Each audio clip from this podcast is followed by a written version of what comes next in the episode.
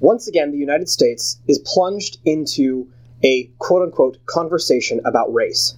And once again, this conversation seems to have generated more heat than light and is dominated by partisanship, polarization, and performance. This is unfortunate because there are serious issues that need to be discussed in terms of race, but it seems like we're incapable of having a serious conversation. How can we fix this problem? I would argue that there's really only one solution, and that is that conservatives, those on the right of the American political spectrum, need to seriously engage with the issue of race in a way that they have not done before. I'll explain how they should do this and why it is so vitally important in this episode. I'm Dr. Nolte, and this is Blind Politics.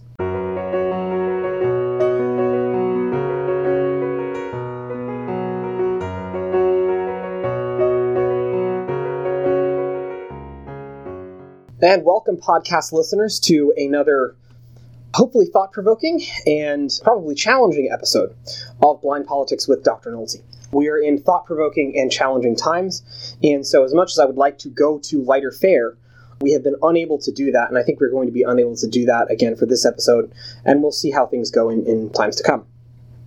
Please remember that you can rate and subscribe on your favorite podcast provider. You can find us on iTunes, Google Play, Stitcher, etc. And our main site is on Anchor FM. You can also find us on social media on Facebook at Blind Politics and at the somewhat less active social media accounts on Instagram and Twitter at Blind Politics and at Blind POL Nolte. I do, we do have a Twitter account. I think that on, on some level I am probably morally opposed to the existence of Twitter. Not not in the sense that people shouldn't have the right to do it, but just that I think that it's a to quote Star Wars, a wretched hive of scum and villainy, and so I sort of deliberately have, have stayed off of it. So that Twitter handle is something I have to think about whether we're going to just keep it or scrap it. But some people seem to like it, and if you if you want to follow us and occasionally, very very occasionally, see something on there, you are welcome to do so.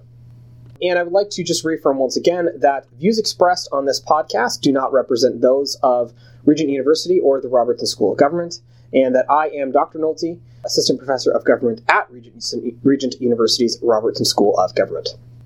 Okay, so the last two podcasts that we've done have begun to discuss the fallout of the George Floyd situation. I began by outlining some of the ways in which conservatives and progressives view history, and particularly history as it pertains to issues surrounding race and justice in the United States.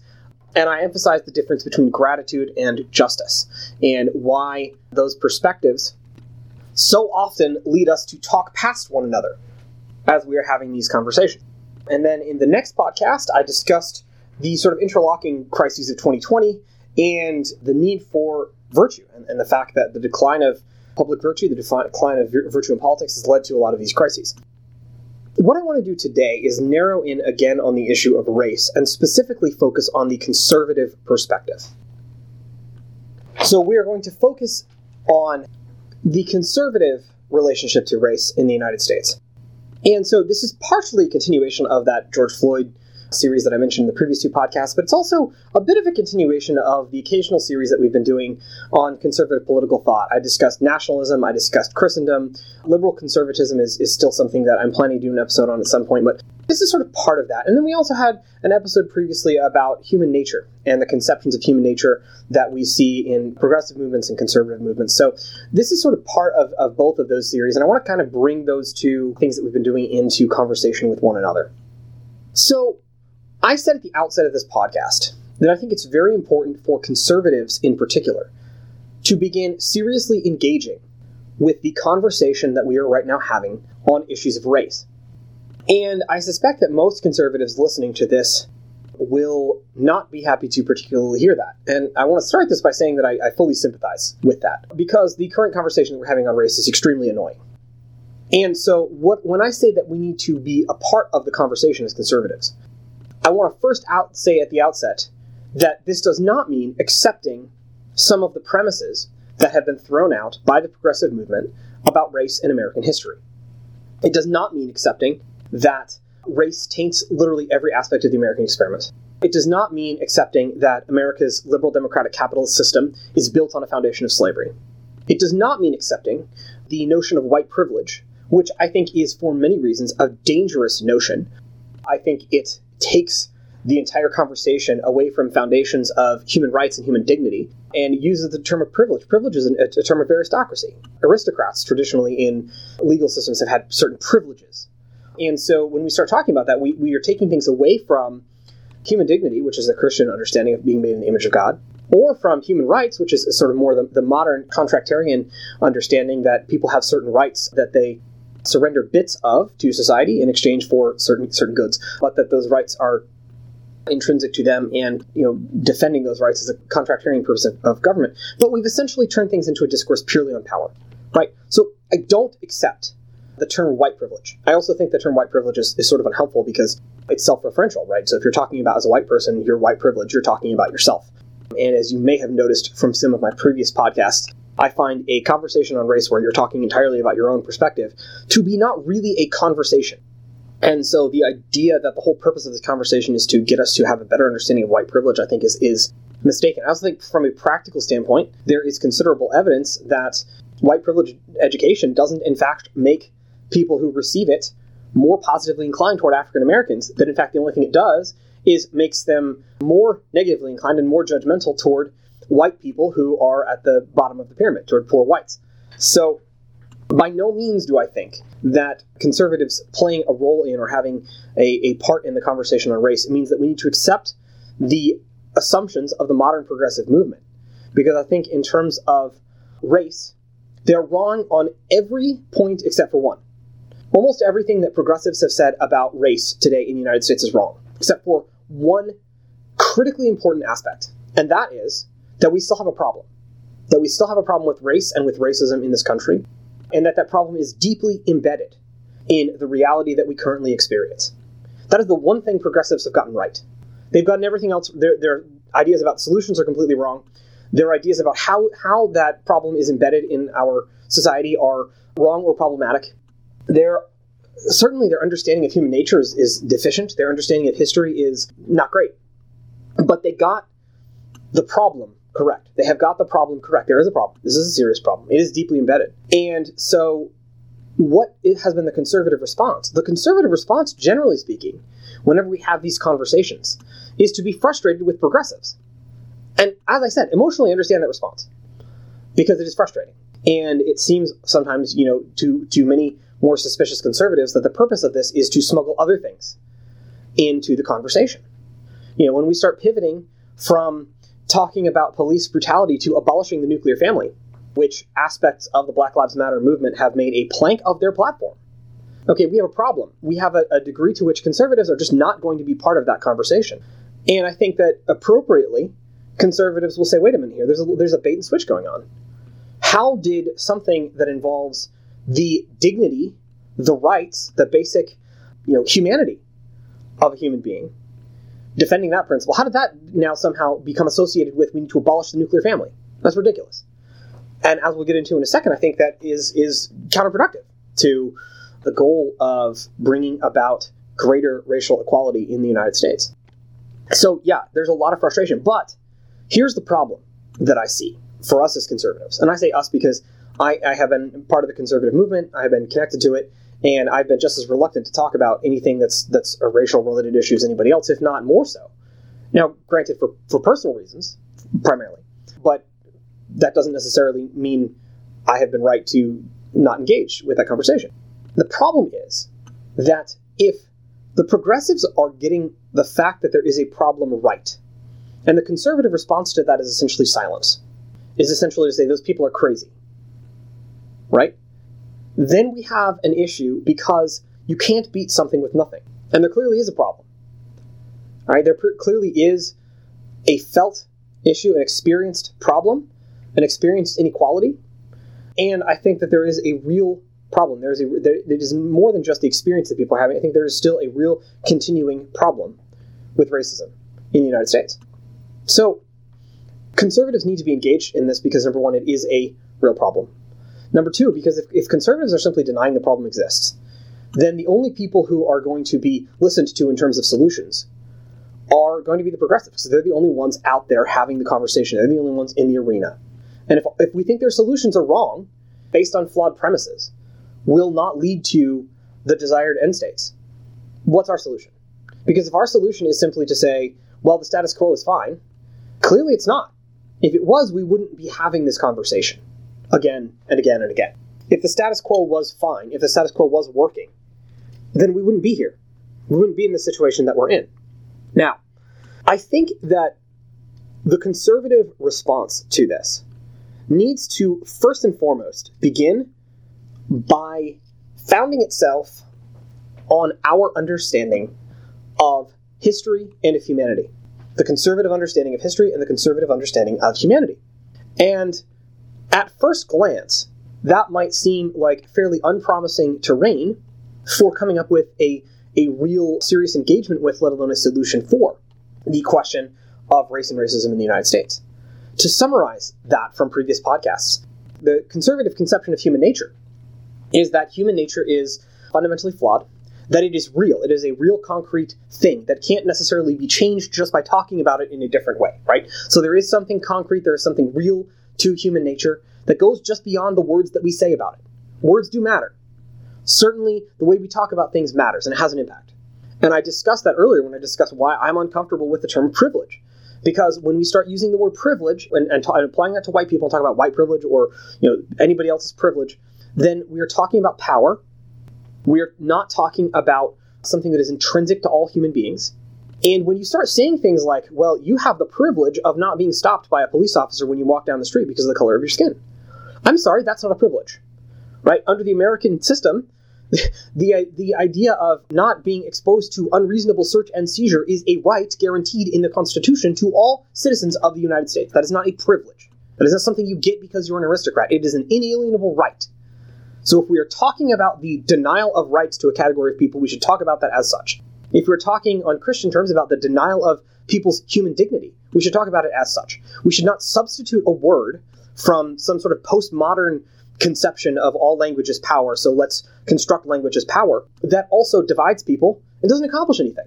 So words do matter, right? But words are not everything.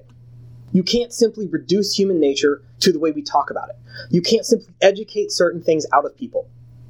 You, you can't educate certain things into people.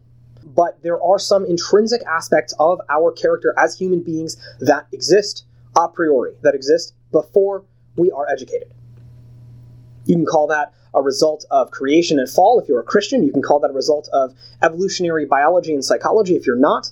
But whatever you see as the source of that, and I think that the argument about the source matters, but again, we're, we're looking in the realm of, of politics here. That is something that you have to understand.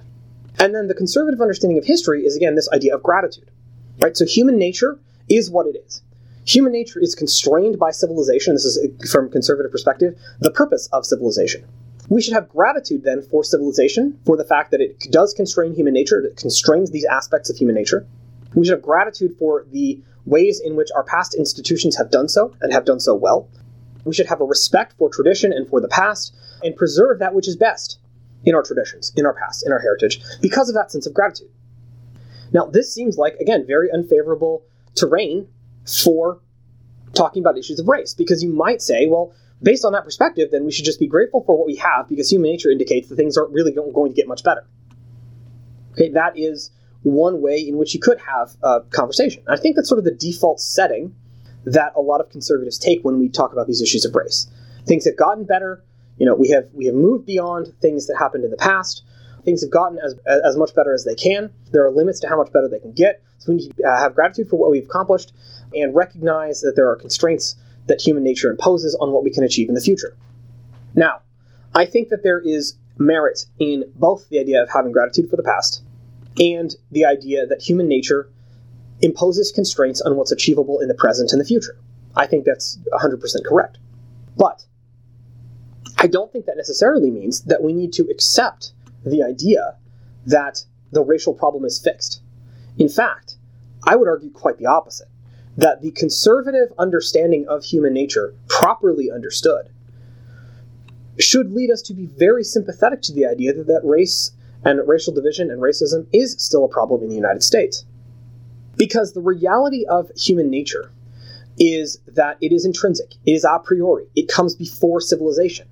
And one of those aspects of human nature that is a priori is the tendency of human beings to discriminate, to divide people into us and them.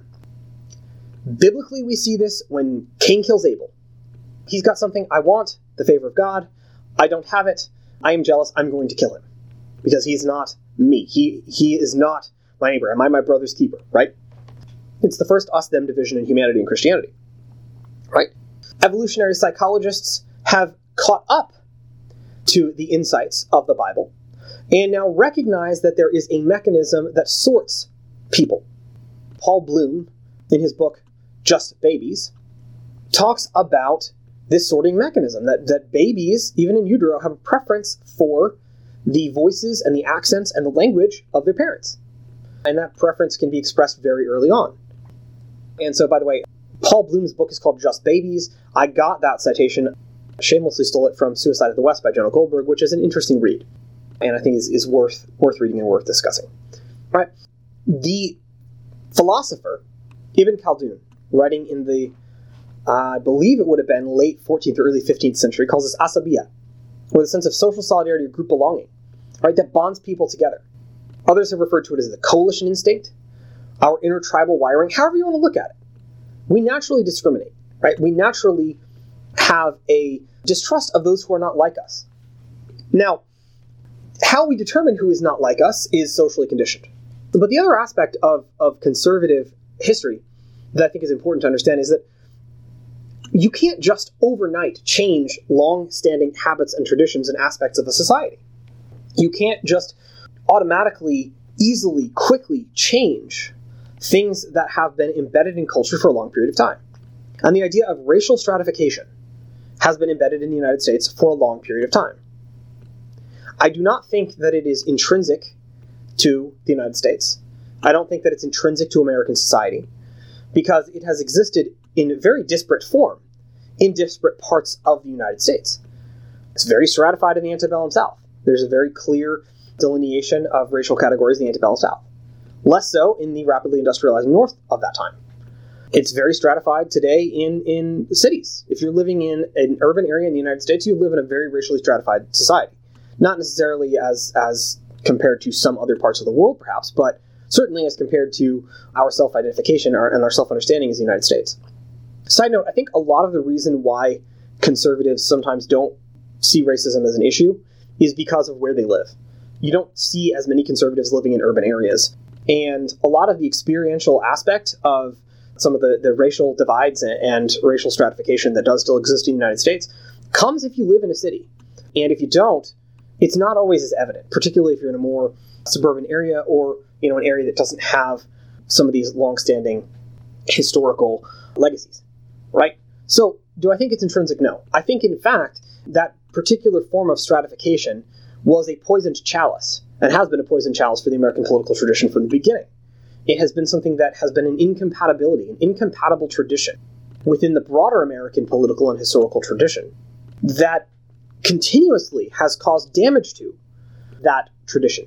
You could think of it as sort of a kudzu vine, right? So you've got a tree that's growing up, and that tree in and of itself would be fine, except it's got this parasitical vine that's growing on it. Kudzu is a, a sort of a, a, tree parasite like that. Mistletoe is to a certain extent as well. You know, it makes us all sad that our favorite Christmas plant is a parasite, but it is.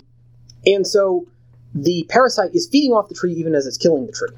And I think that's the relationship of this racial stratification to the American political tradition. So that being said, we can't assume that this weed, this parasite, this parasitical plant that has been sucking at the life of the American po- political tradition for a very long time is fully gone. Right? One of the insights about human nature is that if you don't remain constantly vigilant against it, it will come back. You have to constantly drive out those aspects of human nature that you don't want with a pitchfork. Right?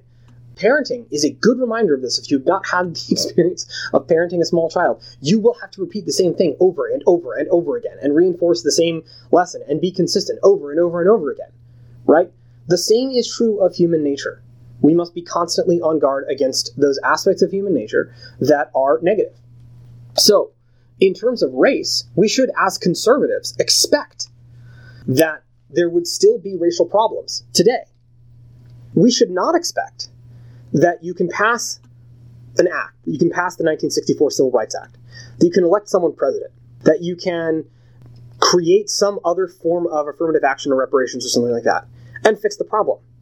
Because for us as conservatives, the problem is not a systemic, institutionalized form of oppression. Right? The problem is not the systems, it's not the institutions. The problem is the people. The problem is a deeply rooted aspect of culture. That probably there are limits to how much government can fix that. But that doesn't mean that there aren't things that we need to try and that there aren't things that we need to do. So there's a tragic element to conservative understanding of history. What do I mean by that?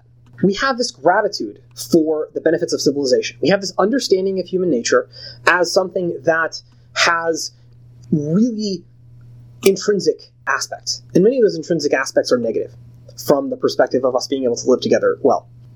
The tragedy is that civilization is always fragile, that civilization is always kind of at risk of corruption, and that the struggle to preserve that which is best in the old and to fix the problems that have come out of new circumstance is always kind of a struggle of bailing out a leaky canoe without necessarily being able to plug the leak because the leak is human nature right? So you're constantly bailing out the canoe and you can't ever really rest from that. You can't ever really take it for granted that the canoe is bailed out.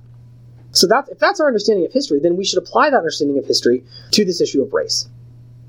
Has substantial progress been made? Yes absolutely and it's hard to argue that it hasn't been 200 years ago if you were african american in this country you could not vote in most parts of the country where there was a high density of African Americans, you were probably enslaved.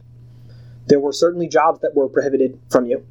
And the idea that you would have had someone who was a president who was African American, the idea that you would have had African American women in, in Congress, in on Fortune 500 companies, all those types of things, the idea of that kind of progress would have been unthinkable 200 years ago. There has been progress. There is legal de jure, there is a, a lot more racial equality a lot more racial equality. Okay? But we still live in a leaky canoe. Human nature still is what it is. You still have to drive human nature out with a pitchfork. It's not going to go away. And as long as we have that division, that division, that racial division is sort of the, the primary division in our politics, right? And I think it is. I think to a large extent, other countries have class divisions the way we have race, racial divisions in the United States. Americans don't think in terms of class, but that's partially because we do think in terms of race. You know, and if it were up to me, we wouldn't. we would get rid of the racial divisions. Skin color is a completely arbitrary way to construct differences between people. But we can't just wave our hands and have that be gone. So, how do we fix things from this conservative perspective, right? First of all, we have to recognize that we have to actually try to do so because it is a leak, right? It is a way in which the bad aspects of human nature come back in. Second, because it undermines the things for which we are grateful. It undermines the tradition, the history, the patrimony that we want to pass on to our kids and our civilization is undermined by this aspect of human nature to divide ourselves and our culture's tendency to construct that division along racial lines. It undermines the good things that we as conservatives want to preserve. And so we have to be constantly on guard against it and constantly fighting against that. So, what is the solution from a conservative perspective? First of all, there's recognizing the problem. Second, I think conservatives will look to civil society. Conservatives will look to government last and will look to reforms of those agencies, organizations, and institutions that produce social capital. A conservative solution is going to have to come from the churches. It's going to have to come from community organizations. And it, it may look like a certain form of, if not reparations, then repentance. What do I mean by that? What I mean by that is we all have institutions that we love. We all have things that we feel attached to, whether it's churches, whether it's our civic organizations, and so on and so forth. And some of them do not have a great history with race. And the answer to that is not some sort of performative apology, right? Some sort of, you know, wearing sackcloth and ashes, mea culpa, mea culpa, mea maxima culpa. The answer is learning from that, accepting that aspect of our past, and working to do better, working affirmatively to come to the aid of those who have been denied their human dignity as a result of this ongoing problem of racism that comes from human nature and aspects of our culture. Ultimately, politics is downstream from culture, and we have to change culture. And we change that culture through a careful and thoughtful approach to civil society, through sort of tending the garden of civil society, right? So, pruning and changing those aspects that are giving purchase to that aspect of human nature that we need to fight against. And doing so in a way that is consistent with those aspects that we wish to preserve. You know, strong families, liberty, the character of America, the virtues that we value. You know, another aspect of this is recognizing the degree to which um, racism in the United States has damaged the black family, the African American family. Right? We as conservatives will tend to believe that families are the building block of societies. Well, if you have a system that first, through slavery, breaks up families as a matter of policy, right? The mother and children being sold in different places, away from the father. Marriages being forbidden or being only granted at the permission of someone who, who claims that he owns you, right? Those are damaging to the institution of the family. Then you also have things that have prevented strong families from 1860 to, to 1960, right? So things like restrictions on property rights, property ownership, you know, systematic impoverishment. We know that sometimes when when people are poor, you see family breakdown. You see that oftentimes in, in poor communities. Systematic denial of opportunities. Because if you can't move into the middle class, it's hard to build that sort of middle class family life, right? And then, ironically, even as the Civil Rights Act is passed, even as we have de jure equality, an unintended consequence of the war on poverty is a further decline in families, first among the African American poor, and later now even among poor whites. And that's chronicled as early as Democratic Senator Daniel Patrick Moynihan's report for the Bureau of Labor, the Moynihan Report, which talks in, in language that is probably not necessarily acceptable by today's standards. It was written in the 1960s, and you know language has shifted then. But a lot of the principles of that are, I think, now pretty much robustly attested to and understood by social science. Okay, so we have a problem that is a multi-generational multi-generational damage has been done to the family and to civil society institutions in many in many of these communities. Is that something where churches, where civil society organizations can step in, can help? Are there ways that we can, through policy, encourage the strengthening of marriage and family and family ties among the poor in general and among African Americans in particular? Because that aspect of, of this problem is not just an African American problem. As Charles Murray chronicles in Coming Apart, it's a problem that afflicts the poor across racial boundaries in the United States right now. And it's it's probably something that is the single biggest barrier to upward mobility for the poor is the breakdown of family and and people who are already poor and marginal from a socioeconomic perspective who don't have two parents in the household. If you have two parents in the household, regardless of socioeconomic status, regardless of race, the chances that you will be economically better off than your parents are much higher. And the chances that you'll be better off in all other sorts of ways. So that's not just an African American problem, but it is a serious problem. It is a problem that compounds the aspects of race and racial injustice that we've been talking about. So we shouldn't pretend that that's just something that's happening in African American inner cities, right? Or that there's something about African Americans that makes that unique. It's not. It is that is a universal problem, but it has impacts. And we need to also look at the way in which those in authority and those in power deal with the poor, the marginalized, the vulnerable African Americans, and are they being treated with human dignity? And are we requiring of them moral and ethical conduct that we would expect if they were interacting with us? So, are we requiring of police the same moral and ethical conduct that we would expect if we were being stopped by a cop? And I think that's another area where conservatives can come in and say, look, this is something that we can contribute. If you don't have a robust understanding of ethics that is imbued in people that are given the authority by government to use force, you're going to have serious problems. Because you can create all the policies you want that say, our policy says we won't do X. But eventually you're going to come up against a situation that policy doesn't cover. And the question is, have you trained people how to think about what it means to do the right thing? All right, you've been entrusted by the citizens of the United States to carry a gun in their defense. and to use that weapon under certain circumstances against civilians, which the military is not entrusted with, by the way. So, what does that mean? What does it mean to do the right thing in that circumstance? And are we training people to think in those terms? Because that is something that we need to do. That's something that we need to expect. And then, of course, there are other aspects, right? So we, we could think about education. We could think about, you know, aspects of what does it look like to, to have social welfare that is based on the idea of human dignity, right? The idea that we are trying to create civilization, we are trying to fight human nature, we are trying to empower people based on the idea that they are made in the image of God from a Christian perspective, or from a non Christian perspective, that there is some other basis on which we believe that they have an intrinsic dignity as human beings. Right? That should be the underlying basis of our system of welfare. If we're going to have a social welfare system, right? If we're going to try to have a government policy that is going to fix these issues of, of racism, it needs to be on that basis. It needs to be on the basis of universal human dignity. Because there is no other basis that will work. We can't fix the problem by trying to teach people the cult of niceness in schools. We can't fix the problem by just throwing money at it. We've tried that. We've thrown lots of money at problems, and it rarely works. There are some problems that actually you can fix by throwing money at them. When a bunch of people are unemployed because of a pandemic and you throw lots of money at the problem, that may fix the problem, at least partially. We'll see. So I'm not going to say that money doesn't solve problems. It can. But money can only solve problems for people who have underlying strong social networks, underlying strong social realities in which they exist, where they've got ties to other people based on strong families, and a sense of their own dignity and self worth and empowerment, such that they look at that money and say, All right, I'm going to take this money and I'm going to invest it in what economists call future regarding behavior.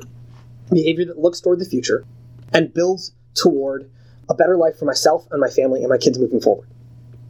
That comes from human dignity. So if we're going to try to step in and solve these problems, we need to think about it from that human dignity perspective. That racism has denied people their human dignity for far too long, that it will still do so, that it is an artifact not of some sort of systemic system of oppression or a discourse of privilege or any of that nonsense, but it's a, it's a fact of human nature. Right? We discriminate by nature. And the only way you're going to get rid of that is by grounding your approach in understanding of universal human dignity and by creating policies that will teach people from an ethical perspective what is the right thing to do. And ultimately, I think there is a there is a justifiable skepticism that we can ever fully fix this problem. That we're ever going to look in a day where we have full racial equality in the United States, unless there is some other way in which we create an us them difference, right? So one of the one of the jokes that I sometimes have made is that if you want racism to go away, just wait till the aliens invade, right? Because then there's another them against whom all of us are defined. I'm not necessarily sure that's a, a great thing either, because nobody wants to suffer through an alien invasion. But it's there is that just natural human tendency, an us them tendency, and so you always have to think about how that's going to be channeled. And you can try to educate that out of people. But you are educating people against their nature if you are trying to educate them out of an us them perspective.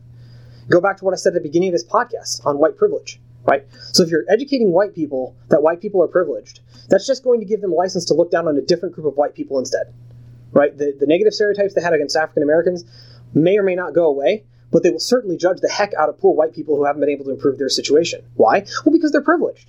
And if they're privileged, well, why can't they just go out and fix their problems and get a job and move somewhere else or whatever? That's how human beings work. If we're told we can't hate one group, we'll find another group to hate.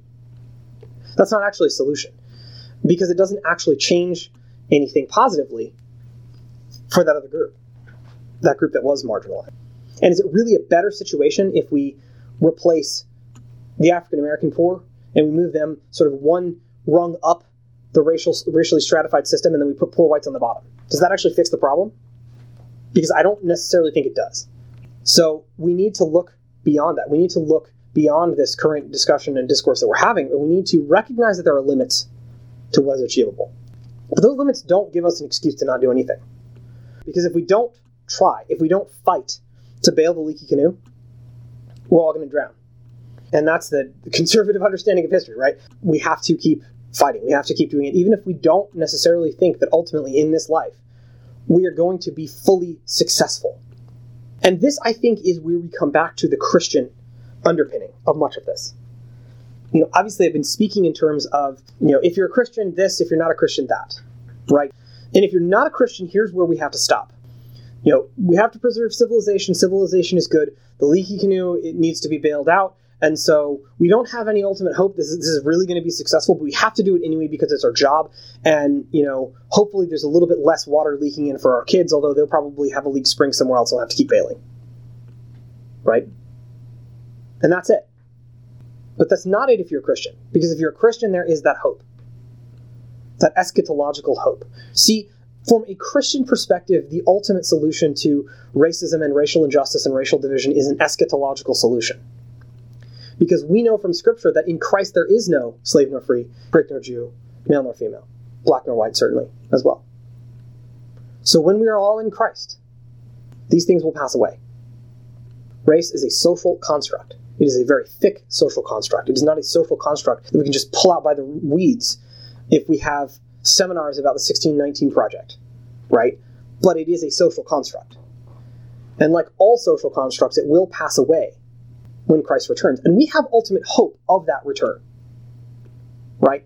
But in the same way that as Christians, we wouldn't say, well, we, we don't need to go tell people about the gospel because Jesus is going to come back eventually, right? We can't do anything. We can't, some people aren't going to accept it. So, you know, we have to do anything about that. We don't need to really worry about government because Jesus is going to come back at some point. You know, you can't have that attitude about anything else. You can't have that about race and racism either. We still have to fight against it because it's our job. It's our calling.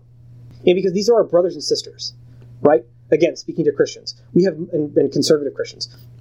I don't care who you vote for or who they vote for. You have more in common with your African American brothers and sisters in Christ than you do with a white atheist that you happen to agree with on politics. That's a fundamental distinction that we as Christians make. That we are brothers and sisters in Christ. We are family. We are part of God's family. We are adopted into God's family despite our sin, whatever those sins might be.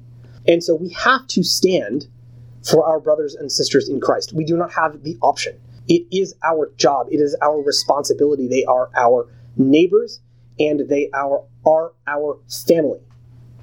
It doesn't matter whether we can succeed and fix the problem entirely or not, because fixing the problem is not our job as Christians, it's Christ's job. And it will be fixed. But we are a part of that solution. And so, particularly for those who are conservative Christians, right, who are members of the religious right, in some sense. It's even more important because we have a double calling, right? A calling both from that general conservative principle and from the Christian principle to love our neighbors, to stand with our brothers and sisters who are suffering, to not be that ear that says to the eye, "I don't need you. You're not part of the body." Right? We need to not to not do that. A strong uh, mandate to not do that. Right? But we also have hope that no one outside of our faith can really share. I mean, other churches and, and religions have certainly some eschatological visions and eschatological hope. But we do have that ultimate hope. An ultimate hope that is explicit in saying that all this sin has been dealt with at the cross and will be wiped away at the eschaton. And so we can move forward in that hope. And we have to. We have no choice. It is a requirement of our faith it is a requirement of our underlying beliefs. And I think increasingly it is a requirement of the times. So let's get started. All right, that's a wrap for this episode. Once again, you can rate and subscribe on iTunes, Spotify, your favorite podcast provider. Our main site is anchor.fm. You can find us on Facebook at Blind Politics, Instagram and Twitter at Blind Politics, and Blind POL Nolte, respectively. Not sure exactly when this is going to come out or what we have planned next. Probably something international. We've been doing domestic politics for the last couple of episodes, and I'm frankly ready to start looking around at the rest of the world and see what's going on and you know, see if there's uh, if there's something that we can talk about there. However, you know, events could happen, and if events happen, we will, we will try to approach them as well from this same sensible, center right, facts not feelings, and you know, first principles based perspective. So, thank you once again for listening, And please tell your friends, tell your family members, tell folks at your church, tell everybody you know to rate and subscribe to Blind Politics if you like us. And leave five star ratings on iTunes because that's good for some reason. And have a great week. Have a great weekend. Whenever you're, you're hearing this, probably the beginning of the week. So I guess have a great rest of your week. And for Blind Politics, this is Dr. Nolte signing off.